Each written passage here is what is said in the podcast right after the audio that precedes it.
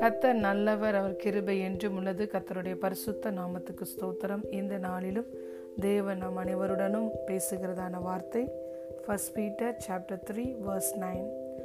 தீமைக்கு தீமையையும் உதாசனத்துக்கு உதாசனத்தையும் சரி கட்டாமல் அதற்கு பதிலாக நீங்கள் ஆசீர்வாதத்தை சுதந்தரித்து கொள்ளும்படி அழைக்கப்பட்டவர்கள் என்று அறிந்து ஆசீர்வதியுங்கள். ஆமேன்.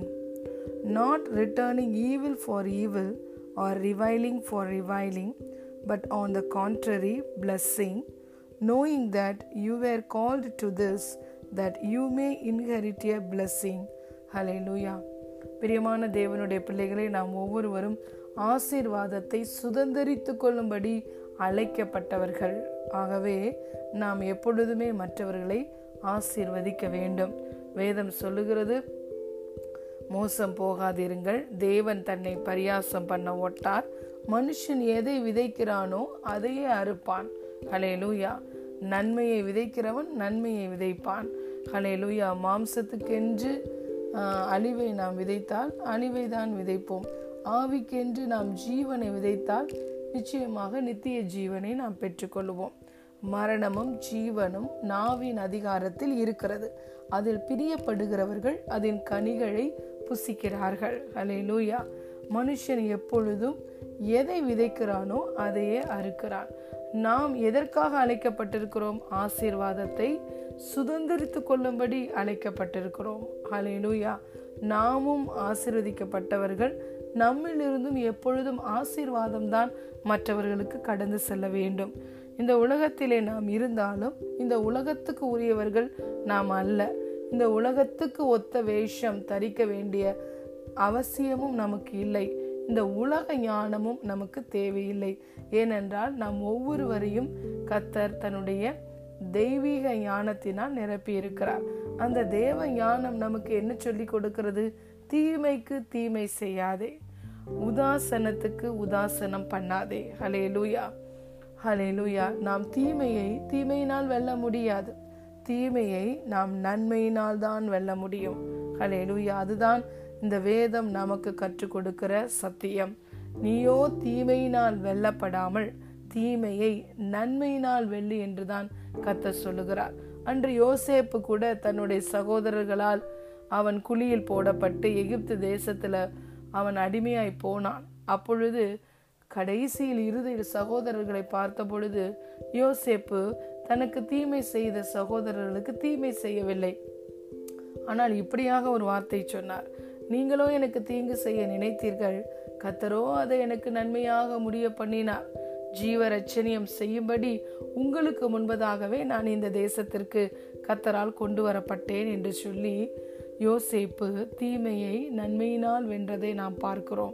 அதே போல பிரியமான தேவனுடைய பிள்ளைகளே, நாம் நன்மை செய்யும் பொழுது கர்த்தரை நம்பி நன்மை செய்ய வேண்டும். எந்த மனிதனுக்கும் நாம் நன்மை செய்யும் பொழுது, எந்த மனிதனுக்கும் நாம் உதவி செய்யும் பொழுது, மனிதனிடத்திலிருந்து உதவியையோ நன்மையோ எதிர்பாராமல் கர்த்தரை நம்பி நாம் நன்மை செய்யும் பொழுது, எதை நாம் விதைக்கிறோமோ, எதை செய்யும்படி நம்முடைய தகப்பன் நமக்கு கற்றுக் கொடுத்திருக்கிறாரோ அதை நாம் செய்யும் பொழுது நன்மையை நாம் புசிப்போம். ஹல்லேலூயா. பூமியும் தன் பலனை தரும். நாம் இந்த ஜீவனுள்ளோருடைய தேசத்துல கர்த்தருடைய பிள்ளைகளாகிய நாம் மிகுந்த நன்மைகளை நாம் புசிப்போம். இயேசு என்ன சொல்லி கொடுத்தார்? நீங்கள் உங்கள் சத்துருக்களை சிநேகியுங்கள், உங்களை சபிக்கிறவர்களை ஆசீர்வதியுங்கள், உங்களை பகைக்கிறவர்களுக்கு நன்மை செய்யுங்கள், உங்களை நிந்திக்கிறவர்களுக்காகவும் உங்களை துன்பப்படுத்துகிறவர்களுக்காகவும் ஜெபம் பண்ணுங்கள். இப்படி செய்வதனால் நீங்கள் பரலோகத்தில் இருக்கிற உங்கள் பிதாவுக்கு புத்திரராய் இருக்கிறீர்கள். அவர் தீயோர் மேலும் நல்லோர் மேலும் தமது சூரியனை உதிக்க பண்ணி நீதி உள்ளவர்கள் மேலும் அநீதி உள்ளவர்கள் மேலும் மழையை பெய்ய பண்ணுகிறார். ஹல்லேலூயா. ஆகவே பரலோகத்தில் இருக்கிற உங்கள் பிதா பூரண சற்குணராய் இருக்கிறது போல நீங்களும் பூரண சற்குணராய் இருக்க கடவீர்கள். உங்களுக்குள்ளே இருக்கிற வெளிச்சம் இந்த பூமியிலே பிரகாசிக்க கடவது, மனுஷர்கள் முன்பதாக பிரகாசிக்க கடவது என்று சொல்லி இயேசு நமக்கு கற்பித்து சென்றிருக்கிறார். ஹல்லேலூயா. நாம் நற்கிரியைகளை செய்யும் பொழுதுதான் நமக்குள்ளே இருக்கிற வெளிச்சம் இந்த பூமியிலே பிரகாசிக்கிறது. நாம் மலை மேல் இருக்கிற பட்டணத்தை போல இருக்கிறோம், இந்த உலகத்துக்கு வெளிச்சமாய் இருக்கிறோம். ஆகவே வெளிச்சத்தை நாம் காட்ட வேண்டுமானால், வெளிச்சத்தின் பிள்ளைகளாய் நாம் நடந்து கொள்ள வேண்டுமானால், ஆசீர்வாதத்தை சுதந்திரித்து கொள்ளுகிற பிள்ளைகளாய் நாம் இருக்கிறபடியினால் தீமைக்கு நாம் தீமை செய்யக்கூடாது, உதாசனத்துக்கு உதாசனம் செய்யக்கூடாது. தீமையை நாம் நன்மையினாலே வெல்ல வேண்டும். இதே அதிகாரத்தில் 17வது வசனம் இப்படியாக சொல்கிறது: தீமை செய்து பாடு அனுபவிப்பதிலும் தேவனுக்கு சித்தமானால் நன்மை செய்து பாடு அனுபவிப்பதே மேன்மையாயிருக்கும். பிரியமான தேவனுடைய பிள்ளைகளே, கிறிஸ்துவின் நாமத்தின் நிமித்தம், ராஜ்யத்தின் நிமித்தம், சுவிசேஷத்தின் நிமித்தம் அநேக வேளைகளில் நம்ம இந்த நன்மையான செய்தியை, நன்மையை கொண்டு செல்லுகிறோம். ஆனால் அநேக வேளைகளில் நமக்கு பதில் தீமை கடந்து வரும். அப்பொழுது அதை பார்த்து நாம் சோர்ந்து போக வேண்டாம். நாம் கர்த்தருடைய இந்த நல்ல செய்தியை கொடுக்கும் பொழுது மனிதர்களினால், உலகத்தினால் தீமை நடந்தால் கூட அதை பார்த்து நாம் சோர்ந்து போக தேவையில்லை. கர்த்தர் அவைகள் எல்லாவற்றிலிருந்தும் நாம் ஜெயம் எடுக்க உதவி செய்வார். இதுவே தேவனுடைய சித்தமாகவும் இருக்கிறது என்று வேதம் சொல்லுகிறது. கர்த்தருடைய பிள்ளைகளாகிய நாம் தீமை செய்ய முடியாது. ஏனென்றால் தேவனுடைய வித்து நமக்குள்ளே இருக்கிறது. தேவனுடைய வித்து நம்மளை எப்படியாய் உருவாக்கி இருக்கிறது? நற்கிரியைகளை செய்கிறவர்களாய் உருவாக்கி இருக்கிறது. ஆகவே நாம் ஒரு நாளும் தீமை செய்ய முடியாது. தீமை நாம் நன்மைதான் செய்கிறவர்களாய் உருவாக்கப்பட்டிருக்கிறோம். ஏனென்றால் நம்முடைய தேவன் நன்மையானதை மாத்திரம் செய்கிற தேவன். அவர் நன்மைகளின் நாயகன். நன்மையினால் நம்மை திருப்தி அடை செய்கிறவர், தீமையையும் நன்மையாய் மாற்றுகிறவர்.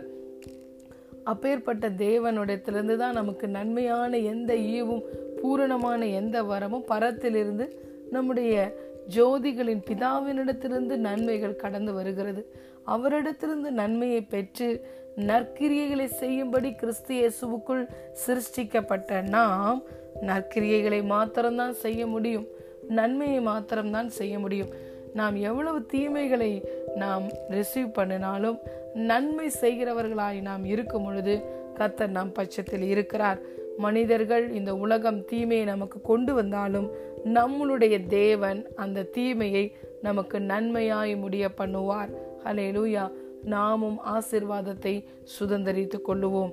நாம் அழைக்கப்பட்டதே ஆசீர்வாதத்தை சுதந்தரித்து கொள்ளும்படிதான் நாம் அழைக்கப்பட்டிருக்கிறோம்.